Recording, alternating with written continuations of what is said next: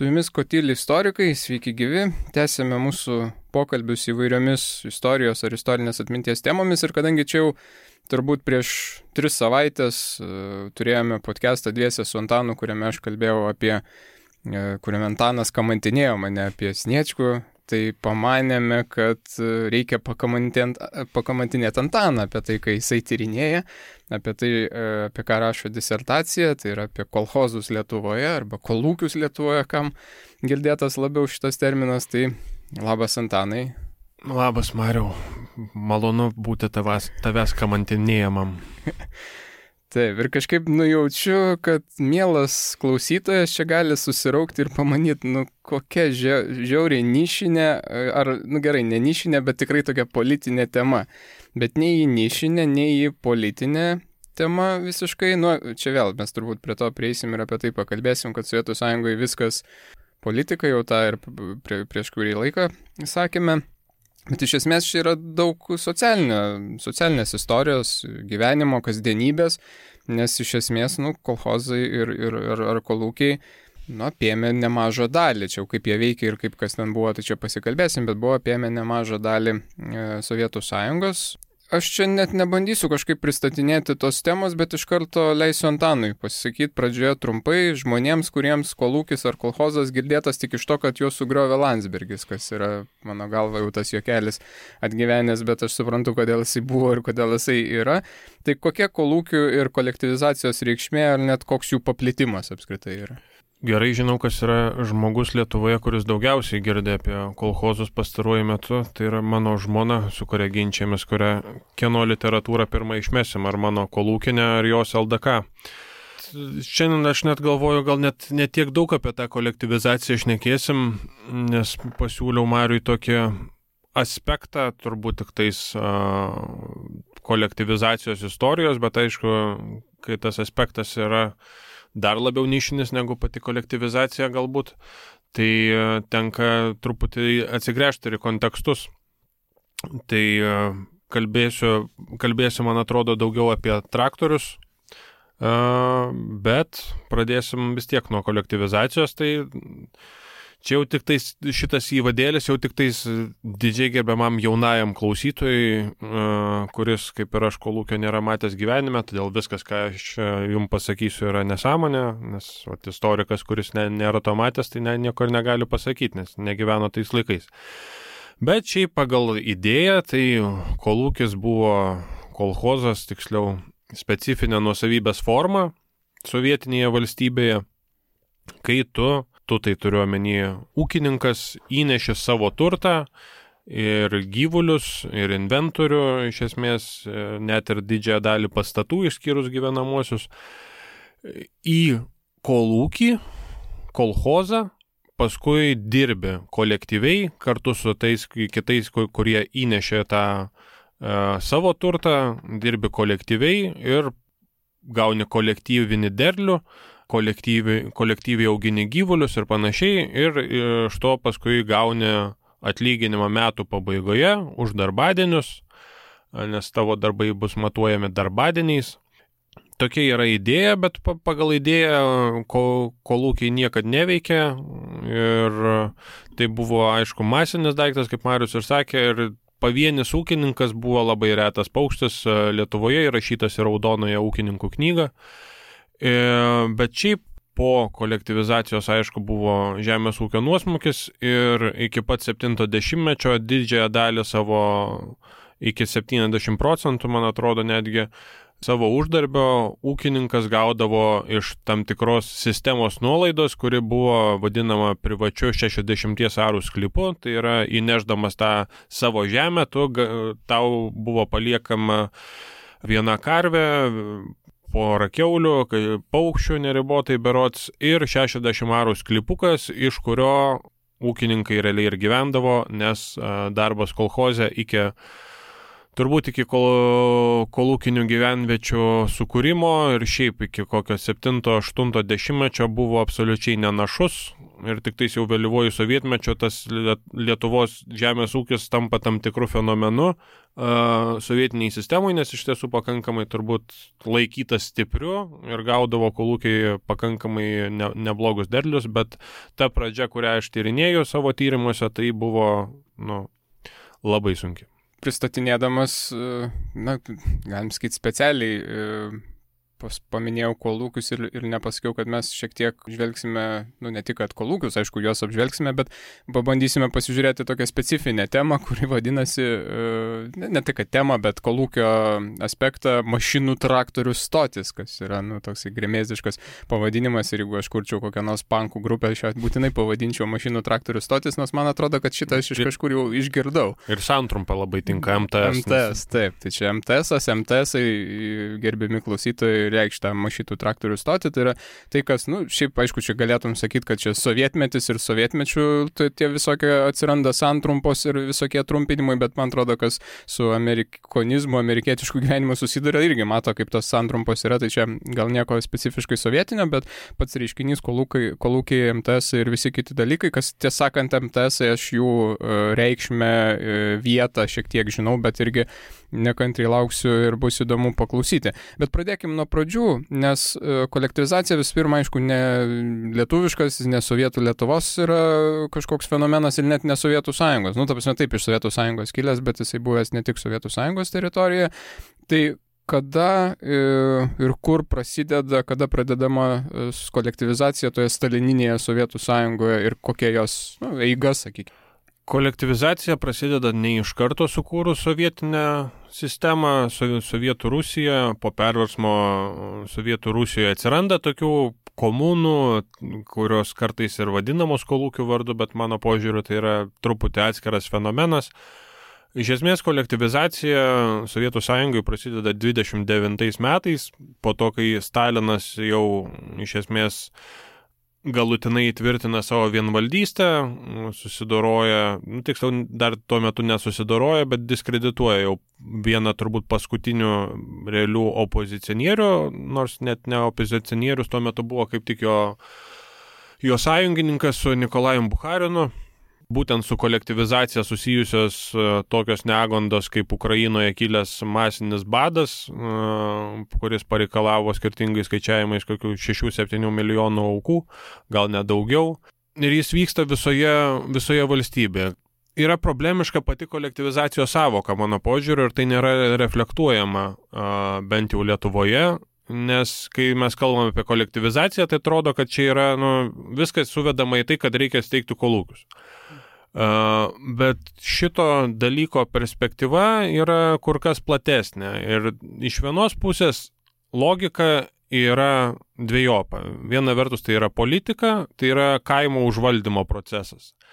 dvidešimt devintais metais bolševikų valdžia, kaip ir po perversmo, kaime yra labai silpna.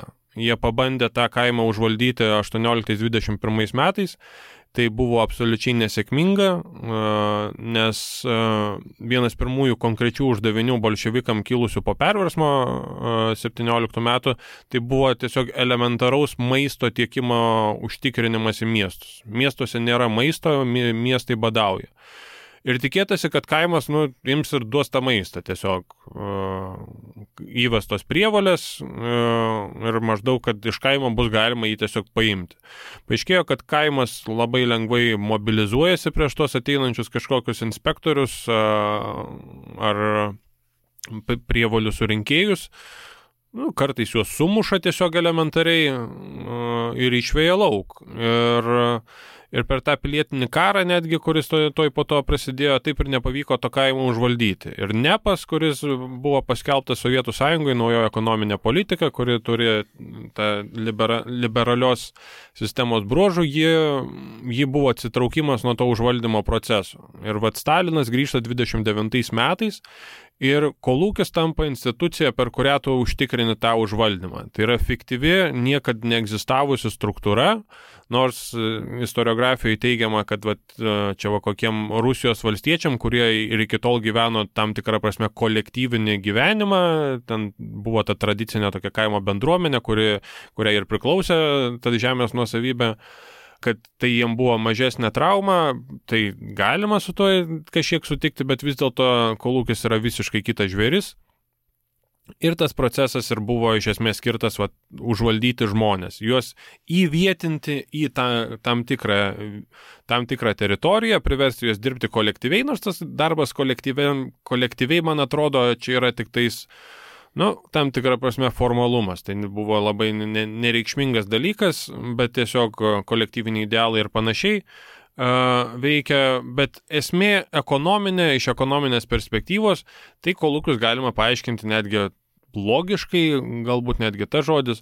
Tai yra, sovietinė bolševikai tikėjo, kad smulkus ūkis, tai pavyzdžiui, smulkus ūkis skaitėsi toks, kaip buvo Lietuvoje po žemės reformos tarpukarinės, kai yra tiesiog daug žmonių, kurie turi iki dešimt, iki dvidešimt, iki trisdešimt hektarų, kad toks ūkis yra neperspektyvus.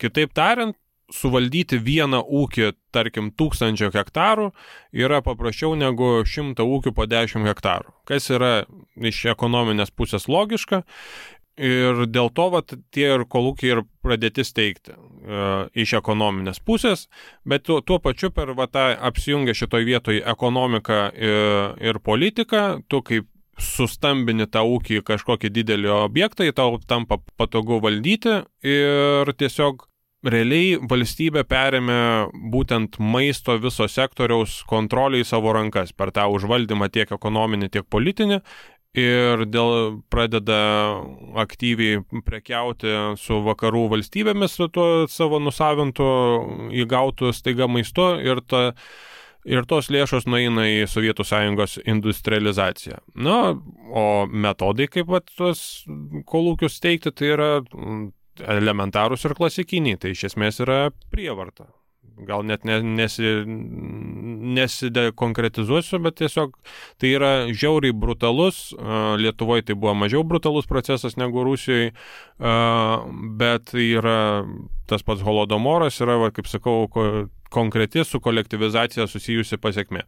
O kad tai buvo reformos mastą, parodo netgi tai, kad kadangi Rusijoje ten Sibirė ir, ir apylinkėse buvo daug ir klajoklinių, genčių, gentelių ir taip toliau, tai net ir tas klajoklinės elnių, elnių augintojus irgi mėginta įsteigti, kolho, suvaryti kolchozus ir priversti va tuos elnių bandas irgi gyventi kolūkinį gyvenimą.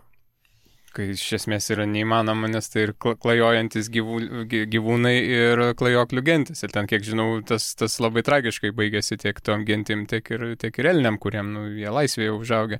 Gerai, o kaip tada, nu, vat, trumpai, jeigu mechanizmas, nu, vat, yra kaimas, turi jie žemės kažkiek, žinau, ten ta opščina buvusi, ta kaimo bendruomenė, kuri perdalindavo tą žemę, ten po to, aišku, bolševikai panaikino, yra, turi, turi nu, taip, prie Stolypino jau tą reformą, atsiranda žemė ir, va, ateina bolševikai ir ką jie daro, jie ką liepia visam kaimui atiduoti savo žemę, atseit kolūkių, ją užrašyti, suveda visus gyvulius į tuos pačius realiai turbūt tvartus, kurios, nu, iš esmės tas kaimas ir pavirsta kolūkių.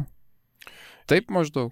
Taip, iš esmės yra, kadangi žmonės nenori eiti kolūkį ir jie neina Logiškai. Tiesiog, tai visas procesas yra grindžiamas prievarta. Ateina koks nors ginkluotas būrys ar aktyvistų, ateina ginkluotų aktyvistų būrys, tarkim. Suvaro visus žmonės į vieną trobą ir sako, neišeisi tol, kol nepasirašysit. Prasideda grasinimai, prasideda kartais ten ir smurtas tiesiog atviras, nu ir žmonės vienaip ar kitaip yra verčiami pasirašyti. Nu tai tuo atveju, kai jie pasirašo, tie žmonės uh, ginkluoti susirenka šmutkės ir varo lauk. Ir jie jau formaliai yra įsteigę kolūkį. Tada jau yra tų žmonių reikalas, kaip jie ten viską gyvens ir panašiai. Aišku, žmonės pradeda suprasti, ta prasme, bolševikai pradeda greitai matosi, kad nu, vien to neužtenka, reikia, kad būtų ir toliau žmogus, kuris a, a, užtikrintų to proceso tolimesnę raidą, tai dažniausiai yra kolūkio pirmininkas, kuris būna susaistytas su rajono vykdomųjų komitetu, rajono vykdomojo komiteto yra skiriamas, Lietuvoje konkrečiai, Rusijoje biškai bijau pameluoti dėl tos skirtingos administracinės struktūros, bet ir tas žmogus turi vat, užtikrinti, kad vat, jie įvykdys su visuomeninimą, tų gyvulių, jie pradės gyventi kolektyviai ir panašiai. Bet kalbant apie Lietuvą, nes Lietuvą aš geriau suprantu ir išmanau, tai kadangi dažnu atveju kadrų trūk, trūkumas yra, tiesiog nėra iš kur tiek paimti tų visų kolūkio pirmininkų, kurie vat, būtų tokie entuziastingi, angažuoti ir panašiai, tai tenka ta, tą funkciją atlikti vietiniams, kurie yra vat, iš to paties kaimo, kurie nenori eiti kolūkio, bet vat, jie dėl vienu ar kitų priežasčių sutinka tapti pirmininkais, nu ir jie imituoja procesą ir tiesiog taip atsiranda taip vadinamas kolūkis ant popieriaus. Kai ant popieriaus yra gyvenimas kolektyviai, o praktiškai visi gyvena kaip gyvena ir tai užtrunka metus, kartais dviejus, kartais net kokius trejus metus. For, ir formaliai režimas šitoje vietoje fiksuoja. Aha, kolūkis įsteigtas, reiškia kolektyvizacija jau baigėsi. Bet realiai žmonės gyvena kaip gyvena ir čia jau yra labai, labai individualus kiekvienu, kiekvienu konkrečiu atveju, bet kadangi yra šaltinių trūkumas ir šaltiniai yra labai specifiniai ir labai keisti, tai tą vat, jau kiekvieno konkretų atveju rekonstruoti yra praktiškai neįmanoma. Nu taip, čia mes šiek tiek gal iššokom į tolesnio pokalbio eigą, bet vat, man norėjusi su, suvokti vat, tą mechanizmą, kaip pabandai priversti, ir tu gerai taip apibūdinai tą, tą ypač kaip ateina, vat, atrodo, yra įsteigtas kolūkis, bet kas toliau? O tas momentas, kas toliau, kai išeina, pasitraukia kažkas, kas priverčia tave eiti į kolūkį. Kada šitas dalykas, vis tiek, vat, keturiasdešimtais Lietuva okupuojama, tai kolūkiai dar Sovietų Sąjungoje yra, nu, ne, ne, turbūt neįsivažiavę, tai nėra, nu, apie dešimtmetį jie tik tai steigiami ir tai yra irgi ne, nėra toksai, sakykime, dalykas, bet vis tiek dešimtmečio toks head startas yra. Kada Lietuvoje pradedama kalbėti apie kolūkius? Ar jau keturiasdešimtais mes kažką apie tai girdime, ar tai yra dar laikoma užantyje, nenorima gazdinti, pirmą reikia apskritai žemės reformą padaryti kaip po tokią, švelnesnę, sakykime, dvarų, ten išparceliavimą, visą kitą. Ir kada tada, jeigu ne keturiasdešimtais, kada jau pokario metais pradeda apie tai kalbėti? keturiasdešimtais metais, kaip mes turbūt ir podcastuose esam sakę ir istoriografijoje dažnai mm, rašoma yra, kad nu, bolševikai čia veikia gudriai.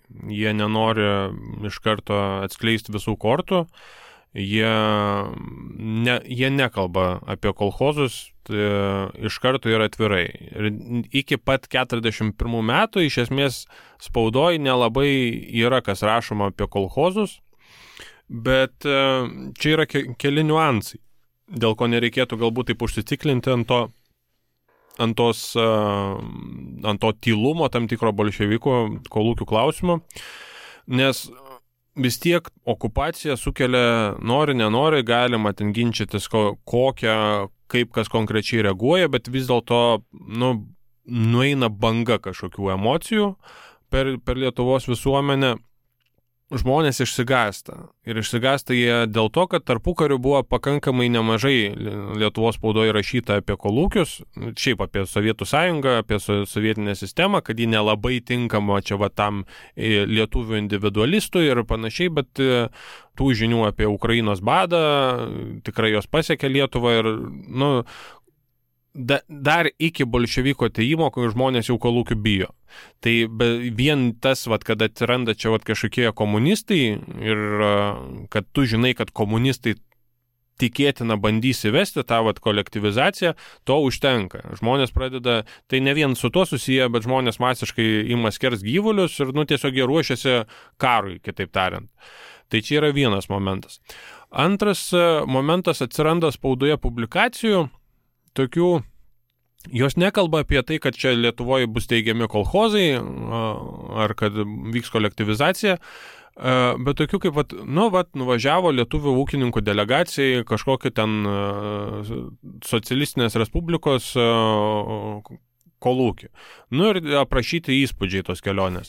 Nu ir ten koks nors didžiokas, kur labai realu, kad tokios kelionės nei buvo, nei ką, čia devyniasdešimt procentų turbūt, didžiokas išgalvota pavardė, jis vat, rašo, nu va, čia vat, man buvo labai įdomu ir aš vat, įsitikinau, kad smulkus ūkis yra nepritaikomas, neperspektyvus, nes jame neįmanoma pritaikyti technikos. Kas yra, tipo, grinai sovietinė klišė, čia per pro, kai prasidės jau ta kolektyvinė kolchozų propaganda, tai bus ištisai rašoma taip. O šiaip keturiasdešimtais keturiasdešimt pirmais metais ta žemės ūkio sovietizacija jau prasideda ir ji prasideda per žemės reformą. Dar viena sovietinė, jos poreikis iš dalies buvo Lietuvoje, ne iš dalies, iš tiesų buvo pakankamai didelis žmonių sluoksnis, kuris neturėjo žemės ir kuris norėjo ją gauti. Ir čia bolševikai sužaidžia pakankamai gudriai, jie tiesiog ima dalinti tą žemę, bet ta, ta reforma yra kartais irgi truputį, man atrodo, sureikšminama istoriografijoje, nes labai greitai paaiškėjo, kad tokiais tempais, kaip bolševikai bandė ją vykdyti, tai sėkmės ilgalaikės iš jos gauti buvo neįmanoma. Nu, paskui, aišku, jau pokario metais irgi iš pradžių nieko nevyksta, bet irgi čia yra įdomus aspektas. keturiasdešimt ketvirtais iki keturiasdešimt septintų metų apie kolūkius iš esmės nieko nekalbama, irgi yra spaudoje pasakojama apie ten sovietinių kolūkiečių patirtis kur nors ten Rusijoje, Ukrainoje, dar kur nors, bet tos aktyvios propagandos už kolūkius nėra. Bet jeigu jūs žiūrėtumėt, pavyzdžiui, partizanų dokumentus, tai ten jau yra labai daug, nes žmonės tai susukabina. Jie žino, kad čia yra vat, bolševikai ir jie, yra, jie jau yra priešas, jau čia jau ne, ne, nebėra diskusijos, kokiom reakcijom žmonės pasitinka oku, reokupaciją. Ir partizanai jau ima rašyti, kad čia vat, jūsų laukia antra baudžiava, čia vat, jie meluoja, jie čia tyli, bet jų tikslas yra steigti kolchozus ir taip toliau. Ir netgi ta, mūsų aptarti, kadaise Juozo Lukšos atsiminimai, Lukša išvyksta iš Lietuvos, primink kada antrą kartą, keturiasdešimt septintų, aštuntų kažkas. Jo, sandūrai. Tai, tai yra pati, pati, pati, pati, pati pradžia kolektyvizacijos. keturiasdešimt septintų metų iki keturiasdešimt septintų metų galo Lietuvoje sukuriami dvidešimt kolchozų. Tiesa, keturiasdešimtais metais irgi Lietuvoje yra sukuriama dvidešimt kolchozų, bet ten irgi kažkoks yra toks keistas dalykas, ten panašu, kad vietiniai entuziastai tiesiog kažkokie super entuziastingi tiesiog patys pradeda kažką imituoti, kurti, nes iš viršaus tokio reikalavimo panašu, kad dar nebuvo, nes berods yra dokumentuota, kad Sniečkus net yra pasakęs, kad hebra stabdykit su kolūkių steigimais, nes dar to nereikia. Tai Lukša, kuris pasitraukė vat, dar tik pačioj pradžioj, jis jau apie tą kolektyvizaciją jau prirašo tiek, kaip ten ir kaip jie puola kolchozą ir, ir taip toliau, ir kokie čia reikšmėtos kolektyvizacijos ir e, kokią žalą tai padarys visai Lietuvai. Tai iš esmės, kadangi ir, nu, čia keturiasdešimt septintų pabaigoje pasitraukė, tie atsiminimai parašyti ten penkiasdešimtais, pirmais išleisti, tai jisai tos dalykus jau projektuoja, iš esmės gal net žinodamas, kas vyksta Lietuvoje, nes jis jau, jau, jau ta kolektyvizacija, kai jis jau buvo jo. Vakaruose, jinai jau pra, prasidėjo, tai jis gal jau numato, kad čia bus problema, nes nu siegi pasiekdavo tos žinias. Taip, taip, iš, taip, taip, turbūt ir spauda žinodavo, ką rašo. Nes Jungtinių valstijų net ševyje žinodavo, kas vyksta Lietuvoje, tai iš esmės pasiekdavo tos žinias. Jo. O tada minėjai keturiasdešimt septinti aštunti ir turbūt kolektyvizacija prasideda keturiasdešimtais keturiasdešimt devintais metais. Pagal raidę įstatymo, sakykime taip, tai reiktų sakyti, kad pradžia formaliai yra keturiasdešimt septintų berods gegužės dvidešimtos V K P centro komiteto nutarimas, bet jis nieko neišjudina praktiškai. Yra įsteigiama dvidešimt kolchozų, jie yra planuojami kaip pakazūchiniai, yra steigiami bet grinai su tikslu parodyti, nu, propagandiniais tiklais iš esmės, kad parodytų valstiečiams, kad vat, kolūkinis gyvenimas yra iš tiesų labai maladėts. Tai niekas to aišku netikė, bet vat, iki keturiasdešimt septintų metų yra įsteigima dvidešimt. Man atrodo, kad net pagal planą turėjo būti keliais daugiau įsteigta, bet net to, to nesugebėjo. Ir tada keturiasdešimt aštuntais metais jau po truputį išjuda šitas procesas, bet vis tiek tai yra pakankamai nedaug, o lūžio metai neabejotinai yra keturiasdešimt devinti metai, yra jau masiškai įmamasi prievartos ir vėlgi tas teroras, to didėjai keturiasdešimt aštuntų keturiasdešimt devintų metų ir penkiasdešimt pirmų be kitako, tremimai yra būtent susiję su kolektyvizacija, nes yra ir tremiami žmonės, kurie yra priskirti buožių kategorijai, o buožės pagal sovietinius marazminius logikos dėsnius, jie negali priklausyti kolchozui. Jie yra klasinis priešas ir jį reikia išperdolinti ir tai su... Tai padaro dviejopą dalyką kolektyvizacijos a, istorijoje. Tai yra vienas dalykas, atsiranda daug turto, kurį galima duoti kolchozam, nes nu, žmonės išvažiuoja dažniausiai kaip stovi, susirinkę ten keletą daiktų ir panašiai, lieka jų visi trobesiai, tvartai ir panašiai. O kitas dalykas, tai varo baimės tiems, kurie lieka. Yra istoriografijai pastebėta, kad vat, po, būtent konkrečiai po trėmimo operacijų visą laiką yra didžiulis šūvis į viršų kolektyvizacijos procentuose. Tai reiškia, kad tai duodavo tiesioginių rezultatų, tiesiog, kad žmonės išsigąsta ir jie tada užsirašo į kolchozus. Ir dar yra toksai aspektas susijęs su kolūkių stambinimu, kurį gal šiek tiek irgi galime paliesti trumpai, nes aš kiek, kiek atsimenu, vat, iš to paties Sniečkaus ten tų knabinėjimų, kai aš tą, tą sovietinę elitą, nomenklatūros elitą tą tyrinėjau, tai ten buvo, jisai vėliau pasakojo apie batalijas, kurios tuo metu buvo su Malenkovu, apie tas kolūkių, kolūkių tas steigimą ten visokių, čia gal į tai nesileisime, bet iš esmės yra praktiškai kolūkiai nespėjami kurti, o jie jau skatinami stambinti. Kas yra tas stambinimas? Sniečkus, kur... kur tu jį krapštai, jis turbūt sako, kad jis, vat, aš čia priešinausi kolūkių stambinimui, turbūt jis, nu, ne, gal ne taip tiesiogiai, bet matau, kad nenorėjau, spiriojausi ar kažką tokio, arba tai bent jau galima suprasti. Kodėl tai reikėjo stambinimo? Nes pike kolektyvizacijos Lietuvoje yra įsteigiama apie penki tūkstančiai kolūkių. Su viršum penki tūkstančiai trisdešimt du, man atrodo. Tai reiškia, kad jie yra pakankamai smulkus daiktas. Tai reiškia, kad jie yra kokių aštuonios šeimos, devynios šeimos ūkininkų, penkiolika šeimų. Tai reiškia, kad tai yra smulkus daiktai ir tokius smulkius daiktus yra sunku suvaldyti. Nu, ta prasme, kad tu nepri, sunku priversti juos eiti dirbti kolektyviniu keliu, vykdyti visuomeninimą, nes čia reikia nepamiršti tiesiog kaimo solidarumo elementaraus. Jeigu yra smulkus daiktas, va toks yra kelios šeimos, tai labai realu, kad tu visus aplinkui pažįsti, tu jas pažinoji visus dvidešimt tarpukario metų, gal dar seniau, ir yra elementarus solidarumas ir tu tiesiog vat, stengiasi išsisukti iš padėties ir tiesiog ne, nesikolektyvizuoji, nes formaliai tavo kolūkis ten koks nors Aušros ar Lenino kelio yra įsteigtas, bet tu tiesiog gyvenai kaip gyvenęs. Tai mano požiūriu, jų stambinimas buvo vienintelis būdas kažkiek priversti juos veikti. Nes vat, iki to stambinimo didžioji dalis jų ir yra popieriniai, egzistuoja popieriuje, nes tiesiog jie yra per smulkus elementariai. Tas vat, stambinimas jis ir prasideda, iš tiesų te, juos tebekuriant, jau prasideda stambinimas kolchozų, tų kolchozų Lietuvoje sumažėjo daugiau negu per pus, man atrodo, iki penkiasdešimt trečių metų jų lieka apie du tūkstančius. Tai reiškia, ir čia iš karto pasikeičia visa erdvė. Jeigu tu seniau buvai vat, kolchozė iš kokių ten dešimt šeimų, dabar tu esi kolchozė iš trisdešimt šeimų, iš kokių penkių skirtingų kaimų, net ne trisdešimt po, po visų stambinimų, tarkim, nu, sakyčiau, kad darbingų kolchozininkų būdavo vienam kolchoze kokie, nu, trys šimtai, tarkim. Gali būti daugiau, gali būti mažiau, ne visi eina dirbti, bet tu jau vis tiek esi priverstas susidurti su žmonėm, kurių tu nepažįsti.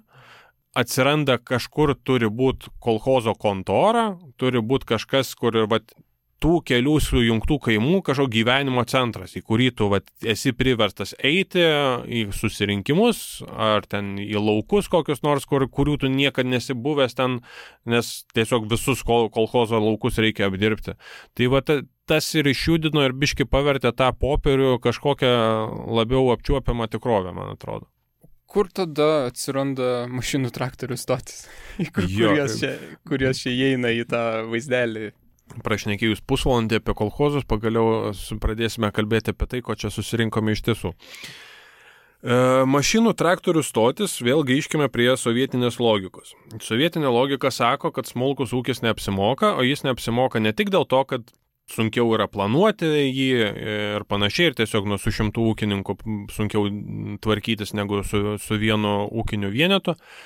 ir dalis šitos argumentacijos remiasi būtent tai, ką aš jau sakiau, kad smulkiame ūkyje nepritaikysi technikos. Čia reikia gal paminėti šiaip, kad nu, sovietinė valstybė labai bandė save vaizduoti kaip supermodernę. Jų vis, visas įvaizdis buvo, nu, nežinau, ta prasme, nuo kosmoso užkariavimo iki vat, šito, šitoj vietoj mechanizacijos, vat į kažkokią... Elektrifikaciją.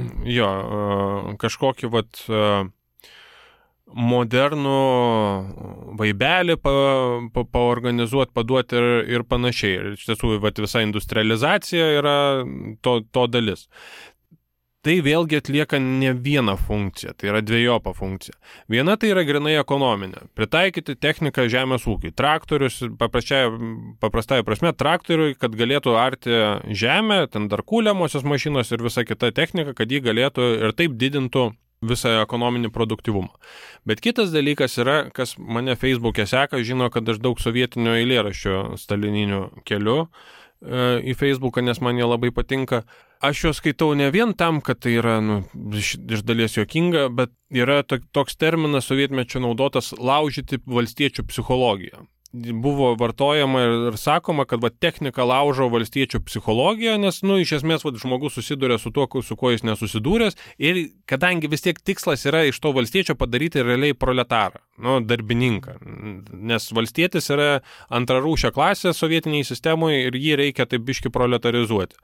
Tai va, technika yra, šitoj vietoje atsiranda em te esai, kadangi technikos nėra pakankamai, kad tu kiekvienam ūkiui galėtum duoti, tai atsiranda mašinų traktorių stotis, kur yra tam tikras konglomeratas traktorių, yra sudaromos sutartys iš pradžių su individualiais ūkininkais, kol jų yra, o, o paskui su kolchozais. Ir va, iš to em te eso išvažiuoja traktorininkas dirbti į kolchozą ir ten aria, varo ir taip toliau. Tai ekonominis, logi, loginis pagrindimas yra maždaug toks. Bet praktinis to įgyvendinimas yra truputį kitoks. Ne visai taip. Lietuvoje em te esai pradedami kurti, vat, kuo čia yra specifika, vat, irgi ne specifika, bet kuo tai vėl indikuoja apie vat, tas, kai kalbėjau apie keturiasdešimtus metus, apie tai, kad vat, valstiečiai išsigasta ar dar kažką, em te esai pradedami kurti Lietuvoje keturiasdešimtais metais.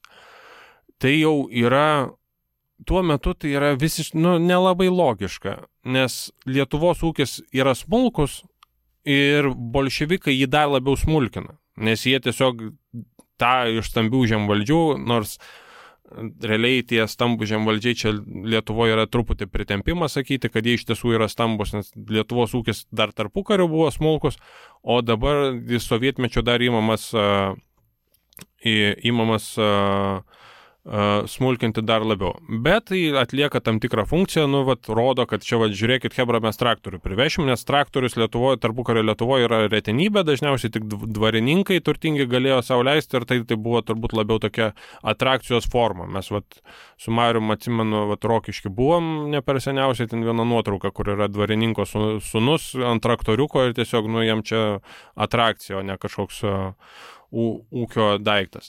Tai šiaip Lietuvoje iki karo yra įkurti keturiasdešimt du em te esai, tai tie traktoriai yra, tos stotis dažniausiai kūriamos buvusiuose dvaruose ir kas yra, turėtų iš karto kristi akis, jeigu Lietuvoje nėra traktorių, nėra technikos ir em te esai kūriami uh, buvusiuose dvaruose, nu, nes dvarai ištuštėja, nes dvarininkų nebelieka.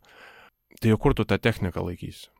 Ir čia yra viena iš problemų, o tų problemų su em te esais buvo daugybė, kad tiesiog tu nėra kur tos technikos laikyti, nėra stogo.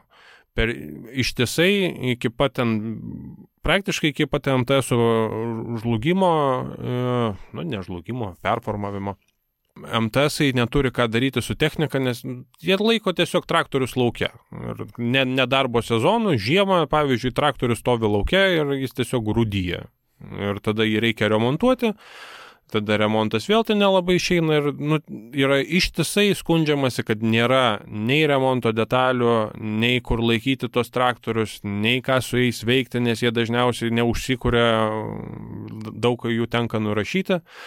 Tai tiesiog nuo pat starto prasideda tam tikros problemos. Nu, dalis tų problemų išsisprendžia keturiasdešimt pirmais metais, kai ateina, prasideda karas tarp Vokietijos ir Sovietų sąjungos ir visus šitos traktorius vokiečiai pasiema sau ir net prisitaiko karo reikmėms, yra dokumentinių kadrų nemažai, yra net YouTube'e galima susirasti, kaip suomių kareiviai treniruojasi keturiasdešimt antrais metais, būtent naudodamėsi sovietiniais tankais, tankais, sovietiniais traktoriais.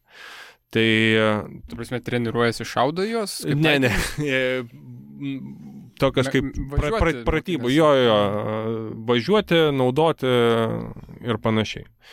Tai va, tai, tai em te esas, trumpai tariant, va, yra toks daiktas, tai aišku, Aišku, po karo juos reikėjo atkūrinėti ir atkūrinėjo greitai pakankamai, tai jeigu taip vat bandyti apibendrinti kažkokį mano šitą chaotišką pakalbėjimą, tai funkcija yra pritaikyti techniką žemės ūkiui, tuo pačiu rodyti ir tam tikrą psichologinį šito aspektą, nes, nu, ir fetišizuoti va tą technikos aspektą, fetišizuoti tą modernybės aspektą, kad, nu, rankų darbas kaip toks yra sovietmečio, čia yra, nu, paniekinamas daiktas. Jeigu tu va rankų darbom dirbi žemės ūkė, tai čia yra, nu, atsilikimo ir ne, ne pačios valstybės, o tavo visų pirma protinio atsilikimo, kad tu dar nesupratai, kad tu tik tais techniką gali vykdyti ūkį, vystyti savo ūkį dalis. Tai em te esų, tu sakai, keturiasdešimt du buvo, tai čia jie kažkaip tikslingai išdėlioti protingai buvo po visą Lietuvą, nes, nu, vis tiek, nu, tai nėra toks jau labai mažas kraštas ir tada jie važinėdavo į kolūkius, tai vis tiek nemažus atstumus turėjo nukakti iki ten, nežinau, jeigu ten, tarkim, Šakiuose kažkur yra, tai kažkur tai vis tiek nuvažiuoti gali ir kokiu gerą šimtas kilometrų būti, panašiai, ne? Jo, būdavo toks dalykas kaip em te esui priskirta zona, tai čia jau pokario metais, tai ten auga skaičius pokario metais, ten iki šimto dešimt šimtas dvidešimt, man atrodo, daugiausia em te esų buvo Lietu, Lietuvoje. Nu ir kiekvienas jų ten turi po kelis ir keliolika traktorių. Nu, ne vien traktorius, dažniausiai apie traktorius, nes toks didžiausias ir turbūt labiausiai atpažįstamas daiktas, dar kurį galėt pažįsti, jeigu jau nelabai supranti, kas yra kuliamoji, kertamoji ir visos kitos mašinos, bet iš esmės traktorius kaip, kaip simbolis. Tai em te esai turėdavo savo zoną, kur aptarnaudavo kokius ten, nežinau, penkis, šešis kolchozus ir taip, jie važiuodavo, dažnu atveju, nu tai gerai, kolchozas turi, nežinau, daug žemės, reikia ten apdirbti, suarti viską, sėja, tarkim, vyksta. Tai tu nespėsi per visą dieną suarti, tai, nežinau, šimto dviejų šimtų hektarų.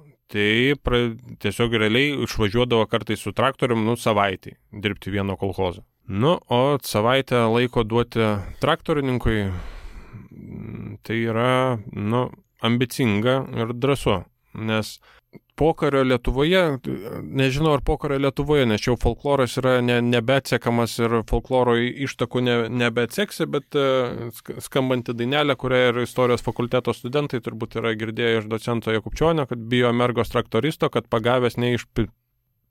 Žinom, kad yra sakoma, kad sovietmečio alkoholizmas labai išplito.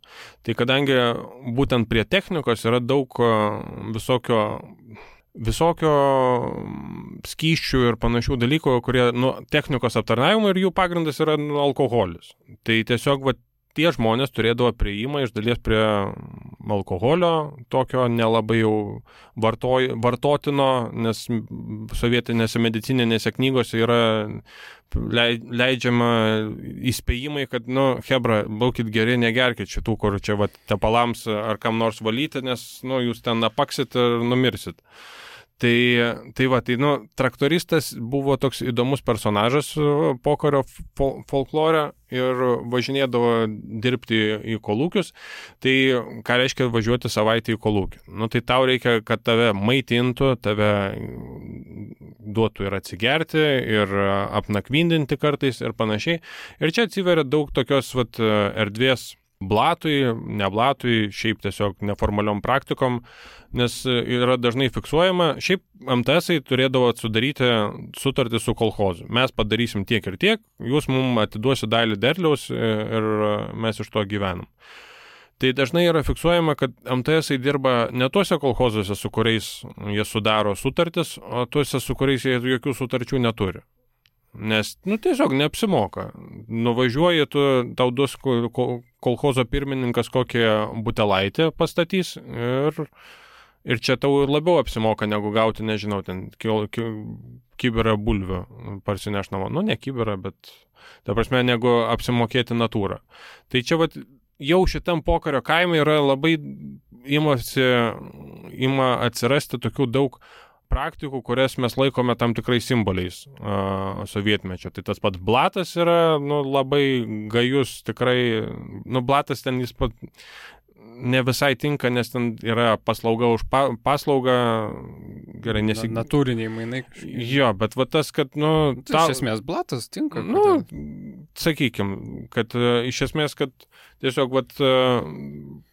Ne, ne pagal tai, kaip tu turi dirbti pagal sistemą, o tai, kas tau apsimoka. Ir tu nu, už butelį, ką nors padaryti, tampa absoliuti klasika. Čia, aišku, dar ir karo metu prasideda, nes tiesiog smunka pragyvenimo lygis ir valiutos netenka vertės. Tai čia vienas, alkoholizmas irgi yra susijęs, vat, būtent ne tik su, su tuo, bet, vat, nu... Naminukė tampa, tampa turbūt stabiliausia valiuta, už kurią tu gali daugiausiai nusipirkti ir už kurią tu gali daugiausiai gauti. Tu čia tai, ką kalbė, tai toks jausmas, kad čia, nu, ne tik em te esams galiojant, tai ir ten patiem kolchozam irgi, ar, argi ten ne kažkokių, nu, taip, suprantu, kad čia, žinai, labai tas, va, tie natūriniai mainai, nu, gal tikrai, gal ir neverta vadinti blatu, blatas, šiaip geriau pagalvojau, truputį kitą, kitą reikšmę turi, net gerokai kitą, bet, nu, tai vis tiek ten irgi kažkokie alkoholizmas turbūt pradeda plisti, nu, ne, negalim sakyti, kad ten ėmė ir taip ir atsirado per dieną, nu, tai čia vis tiek yra toksai truputį ilgalaikis, vis gali greitai ganėtinai atsirasti. Bet ar čia tikrai tik tai em te esams, ar čia jau bendrai Lietuvoje? Ne, vat em te esai, man atrodo, šitoje vietoje atsiranda, vat, kad aš čia taip spekuliuoju, iš dalies nešaltiniai, nėra šaltinių, kurie vat taip patvirtino, bet vat tas technikos aptarnavimas priemonėmis, kurios yra alkoholinio pagrindo, tai, nu, žinai, kolchozai tokių dalykų tiek nereikia, bet vat, kad galbūt vis čia pradeda tas vat, tie marazmai. Nu, tai aišku, čia ir fabrikuose turi, turėtų būti lygiai taip pat. Aš vat šiandien besiruošdamas būsimom paskaitom žiūrėjau tą e, valstybės kontrolės knygą, kurią mūsų kolegos, tas pats docentas Jakubčionis ir kiti rašė. Ir jis ten rašė apie tą liaudės kontrolę, kuri buvo, čia jau tas partinis valstybinis kontrolės komitetas, ten septyniasdešimtmetis. Ir jis ten aprašinėjo, kaip kažkokioj rokiškio autoremonto kontoroje buvo ten tie liaudės kontrolieriai tokie įdiegti ir jie, nu, iš esmės tai turėdavo atsit kontroliuoti savo kolegas, nu, tai kas yra tokius truputį šlikštus, šlikštus dalykas.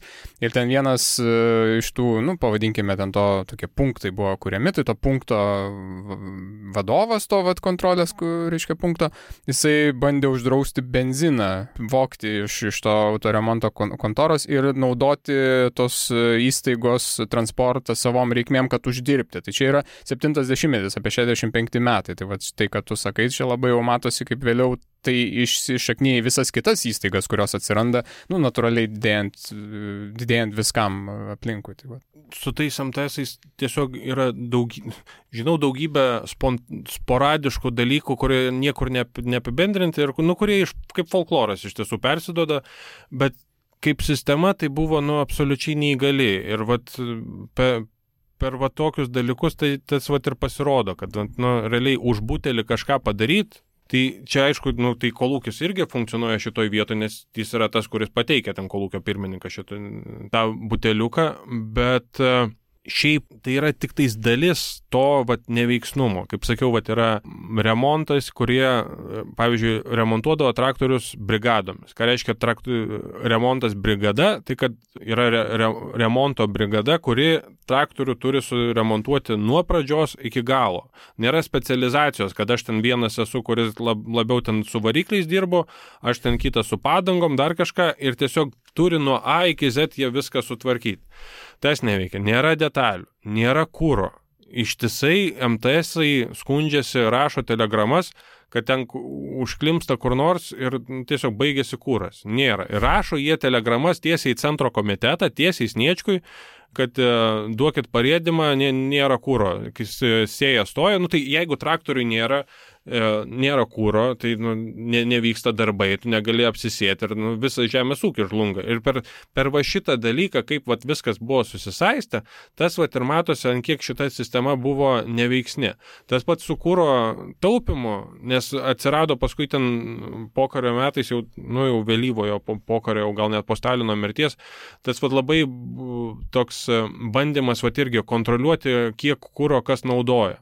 Tada išryškėjo kita problema, nes kai pradėjo spaus, kad tu vat, negali išnaudoti daugiau kūro, su potekste, kad tu jo irgi vat, negali ten laisvų laikų kur nors naudoti, bet išryškėjo kita problema, kad tada traktoristai nebenori dirbti ten, kur yra sudėtingesnis privažiavimas, kur yra, tarkim, pažliugusios žemės, dar kas nors... Uh, Nes tiesiog tu natūraliai imsi sunaudoti daugiau kūro, varydamas per visokius purvynus, akmenis ir taip toliau. Tada skundžiasi kolchozai, kad blemba, nu tai kaip mes čia galim dirbti, jeigu jie ne, ne, netvaro pas mus dirbti. Užburtas ratas, truputį. Jau, absoliučiai užburtas raktas, nes, nes net radau vieną dokumentą, kuriame liudijama, kad M T S bando nuslėpti, kiek jie traktorių turi. Nes jeigu jie turi daug traktorių, tai jiems priskiriama daugiau darbo. Nesvarbu, kad dalis bet, jūs... Bet tai tada ir kuro mažiau, jeigu tu nuslėpi traktorių. Nu, tai... Tada kokia nauda slėpti jį? Nu taip, taip, čia, čia, čia jo, aš suprantu, čia... ir čia iš logikos dažnai ir nesuprasi, Sovietų Sąjungos tiesą sakant, kai žiūrinėjai įvairius, ar tai dokumentus ar apskritai šalies veikimo bandai rekonstruoti, ten yra dalykų, kurių tu logikos nesupranti, bet jos, čia, čia dar kame problema, kaip aš bent susiduriu, kad tai, kas pas mus ateina ir Sovietų Lietuvą bandoma implikuoti, tai kartais tai visiškai netinka, nes tai yra pritaikyta tik pačiai Sovietų Sąjungai su visiškai kitokia realybė, kad ir teritorinio administracinių dalyjimų, ar žemės struktūra, ar kažkokiais dalykais, kurie iki tol buvo pasiekti, ar kurie specifiniai, o čia mums taip užmeta ir panašiai. Nu, netgi, pavyzdžiui, tas pats, vat, kadangi skauruošiuosi tom paskaitom ir ten tas kolektyvizmo diegimas, kaip tokio vat, kolektyvinio tokios priežiūros, ar socialinės kontrolės, ar socialinio spaudimo priemonių. Tai, tai Rusijoje tai kartais veikdavo iš to, kad jie gal kažkiek kolektyviškesni žmonės buvo visų pirma. Nu, aišku, irgi gali pasakyti pas mūsų valstiečiai, bet mūsų valstiečiai buvo ganėtinai individualūs jau arba spėjo tokiais tapti. O Rusijoje va, to kaimo apščyną turėjo turbūt įtakos to, to gyvenimas bendruomenė ir paskui, kai ateina į miestus, persikėlė jie tų įpročių ne, ne, ne, nenumeta.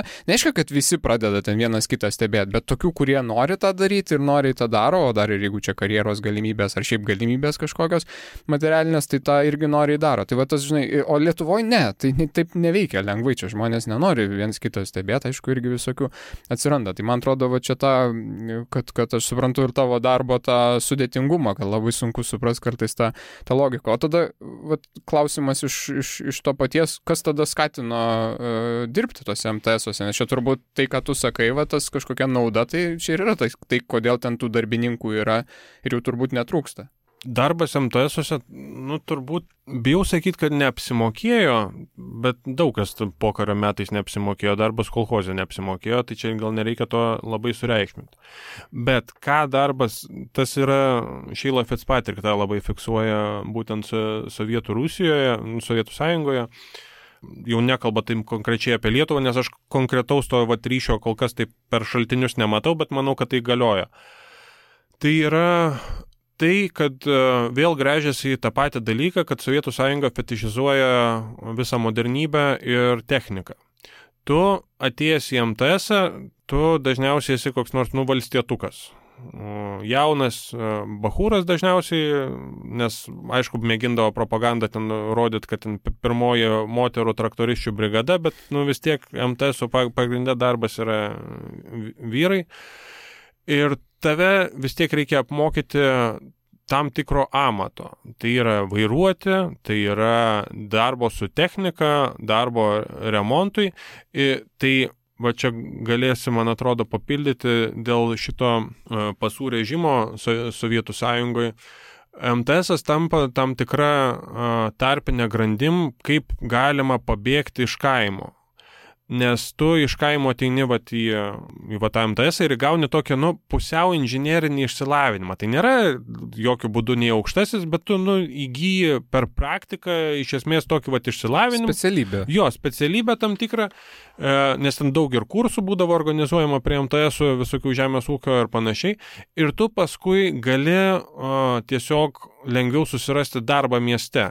Nes tu vat, įgyji kažkokiu vat, praktinių žinių susijusių su technika, tu jau šituo požiūriu tu skiriesi nuo to, kuris visą gyvenimą tik tais paskui plūgą lakstę ir nieko daugiau ne, nėra matęs. Tu jau turi tam tikrą vat, inžinierinį backgroundą, kur tave jau lengviau yra įkišti kokią ten gamyklą dirbti ar gal net kažka, kažką daugiau. Tai čia vat, yra vienas tų esminių dalykų, kuris turbūt skatina eiti ten dirbti. Nu, ten, aišku, jeigu kokius vadovaujančius postus M T S, nes M T S šiaip direktoriai, jie dar keturiasdešimtais metais yra į centro komiteto nomenklatūrą yra įtraukiami.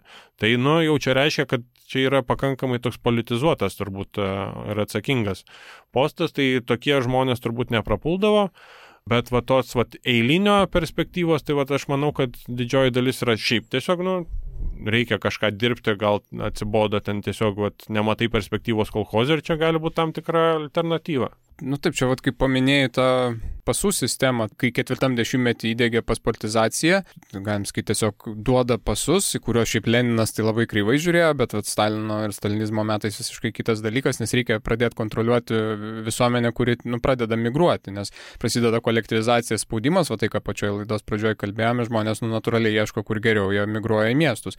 Ir kad šitą stabdyti vienas iš šitų, nes ir nusikalstamumas buvo didelis irgi ryšium su tuo, čia tai tokia persipinusi grandinė. Bet iš esmės pradedama įvesti pasportizaciją, pasų režimas ir, ir reiškia, pasai kaip tokie.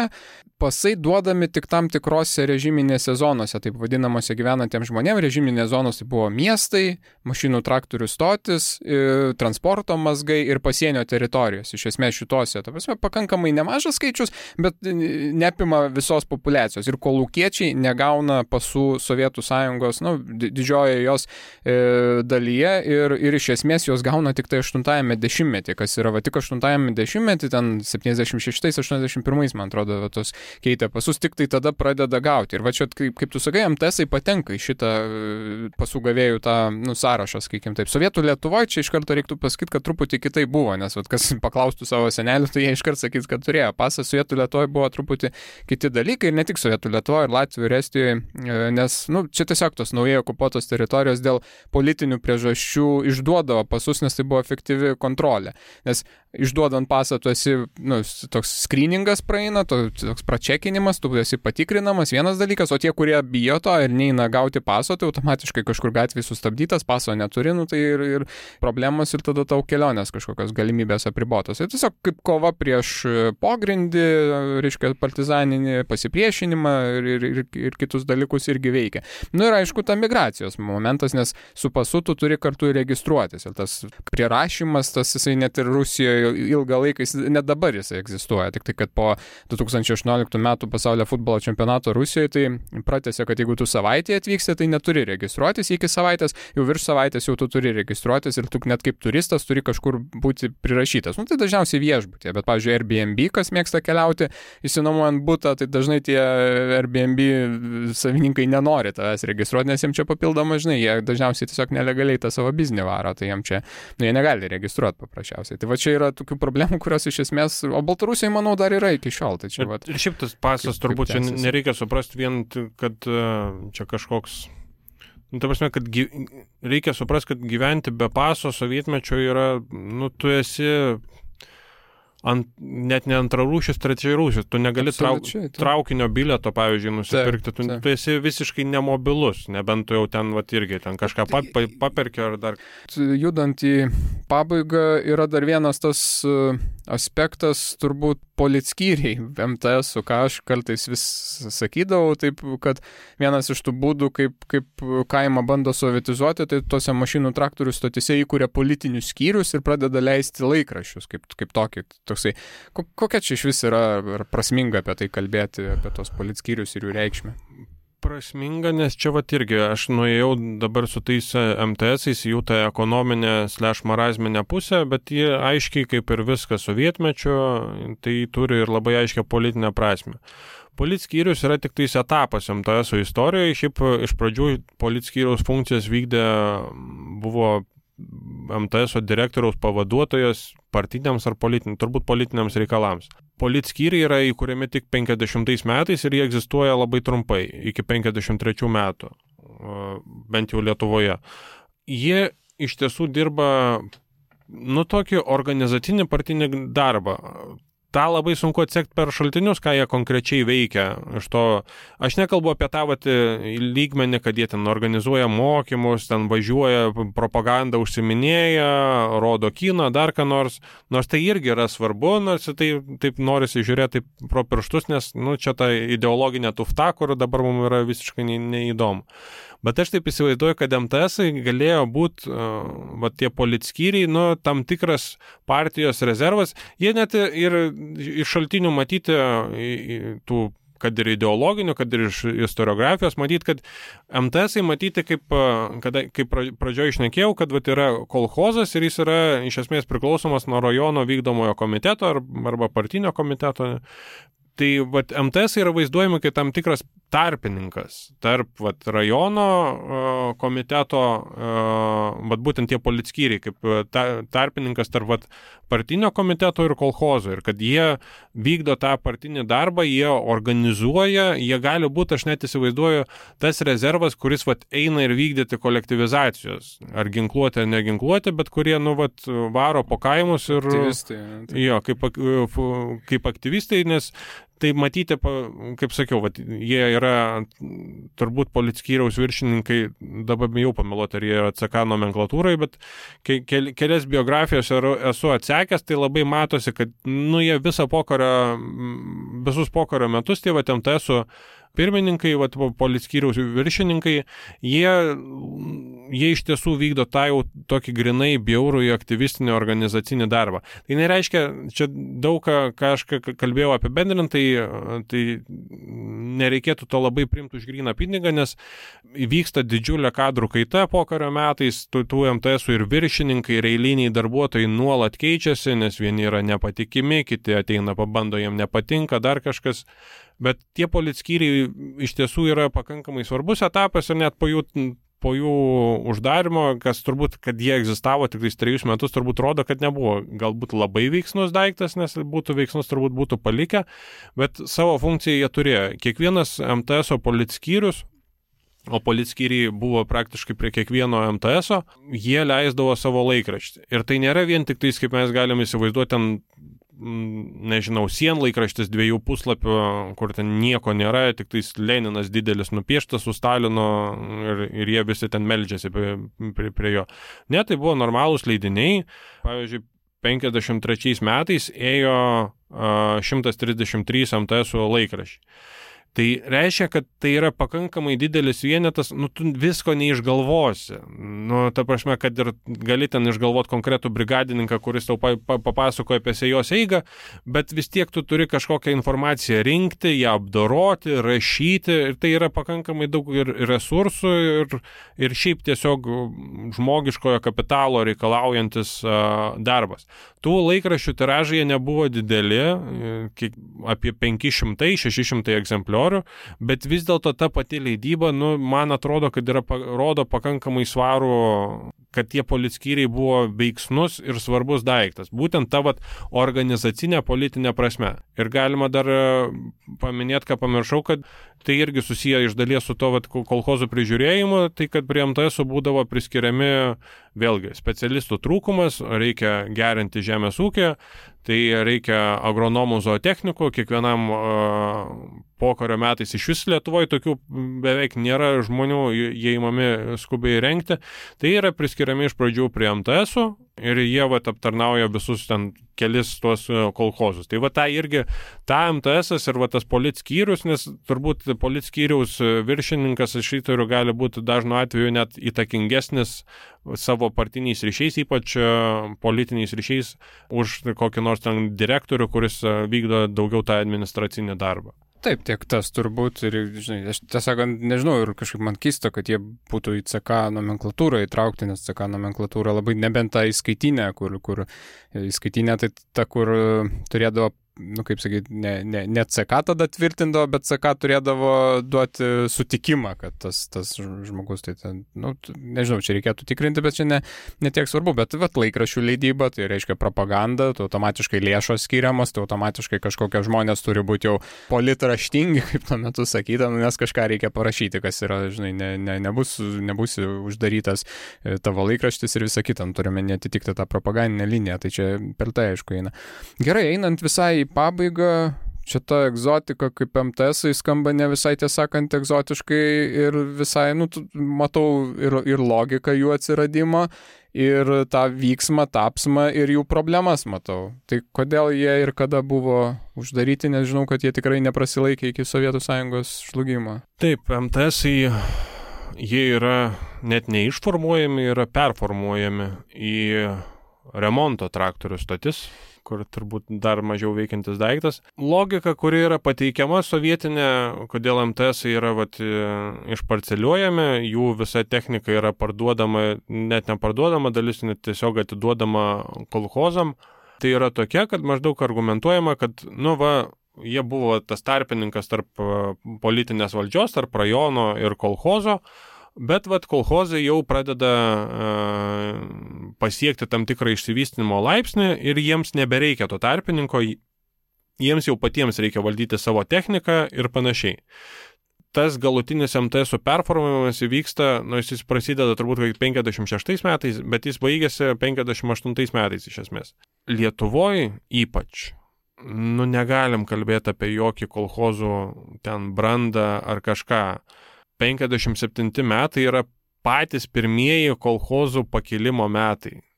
Po didžiulio penkiasdešimt ketvirtais penkiasdešimt penktais metais Lietuvoje yra iš esmės badas, dėl kilęs dėl iš dalies dėl klimatinių sąlygų, bet kolchozų sistema tam tikrai ne, ne, neprideda. Tai iš esmės reikia ieškoti kitų priežasčių, nes kalbėti apie brandą kolchozų tikrai nėra verta. Nu ir tada gaunasi, man atrodo, vienintelė priežastis, kad M T S vis dėlto, nu, jie neveikia. Jie turėjo pernelyg daug sisteminių bėdų, kurių tu niekaip negalėjai išspręsti, nes tos problemos, apie kurias aš kalbėjau, jos buvo nusisteminės, jų ne, jau net nebuvo tas šitoj vietoj ta organizacija, kur tu galėtum, kaip dažnai mėgta sovietmečių, nu, užlopyti vieną kraštą, kuris yra tau praplyšęs ir m, palikti kitus ir kažkaip optimizuoti, nes tiesiog atrodė, kad konkrečiai ne neveikia absoliučiai niekas šitoj vietoj. Tai aišku, jie ten planuose ir ten ataskaitose, ten matyti, ten išdirbio normos, ten planai viršijami, išarta daugiau, bet tai vienas dalykas, kas yra popierius, antras dalykas, kas yra, kokia yra tų darbų kokybė. Tai irgi yra klausimas, kurio daugelis kolchozų pirmininkų ir šiaip kolchoznikų skundžiasi, kad kai atvaro traktorininkas, kuriam vat, nori kuo greičiau suart, tai ką jis turi suart, tai arba varo per giliai, arba paviršium, arba, nu, žodžiu, jis visiškai nėra suinteresuotas dirbti to darbo normaliai. Tai tiesiog šitoj vietoje atrodo pakankamai logiška, kad ta technika buvo tiesiog atiduota kolchozam. Ir tada jau gali truputį, truputį labiau kontroliuoti jos panaudojimą, bent jau nebereikia tokio va, tarpininko kažkokio ar kažkokio outsiderio, su kuriuo tu esi priverstas sudarinėti sutartis ir panašiai. Nors, aišku, ir tas kolchozų gyvenimas buvo pilnas įdomybių. Gal kada nors, jeigu duos dievas parašysiu disertaciją, galėsim ir apie tai pakalbėti, Mariau. būtinai, būtinai. Ja, iš tikrųjų taip atrodo. Kodėl daryti daiktą atskirą, kai tu gali duoti tiem kolūkiam? Nu, kam laikyti daiktą, kuris neveikia ir, ir, ir panašiai, bet turbūt visa Sovietų Sąjungos istorija pilna tokių visokių niuansėlių ir dalykėlių, jau nekalbant ten apie socialinę sferą, to pasme santykius tarp žmonių ir jų ten kažkokią, nu, pavadinkime taip jau labai skambiai inžineriją. Gerai, turbūt rekomendacijos turi kažką, ką parekomenduoti? Taip, kadangi įsivaizduoju, kad šitas daiktas vis tiek yra egzotika, tai jeigu jūs norite truputį labiau susipažinti su nuostabiuoju M T S fenomenu, aš rekomenduoju YouTube'e lengvai prieinamą tūkstantis devyni šimtai trisdešimt devintų metų filmą stalininį Bet neišsigąskite, jis visai, visai neblogas yra. Pernai su studentai žiūrėjom, jam visai patiko. Tai yra Ivano Pirjevo komedija netgi, skambių pavadinimų, traktoristai. Gerai rekomendacija. Aš tai parekomenduosiu daiktą, kurį nu, tiesiog turbūt visi, kas jau domis ir šiaip apie sovietmetį skaito kažką, tai, tai tikrai tą knygą žino ir gal, gal yra vartę, bet tiems, kas norėtų geriau apie kolektyvizaciją ir Sovietų sąjungoje daugiau ir pavyzdžių ir viso kito surasti, tai yra tiesiog tokia, nu, klasikinė Roberto Konkvesto knyga Sielvarto derlius, sovietinė kolektyvizacija ir teroras badu. Plačiajam skaitytojui, tokiam susidarimui vaizdo visiškai galima, galima pasiskaitinėti. Tai va, tokios rekomendacijos, tokie tie M T S, ne pankų grupė, mašinų traktorių stotis, tai realiai veikęs daiktas, sovietinės kasdienybės e, dalis. Jūs klausėte Kotyli istorikai, Vilniaus universiteto istorijos fakulteto podcastą.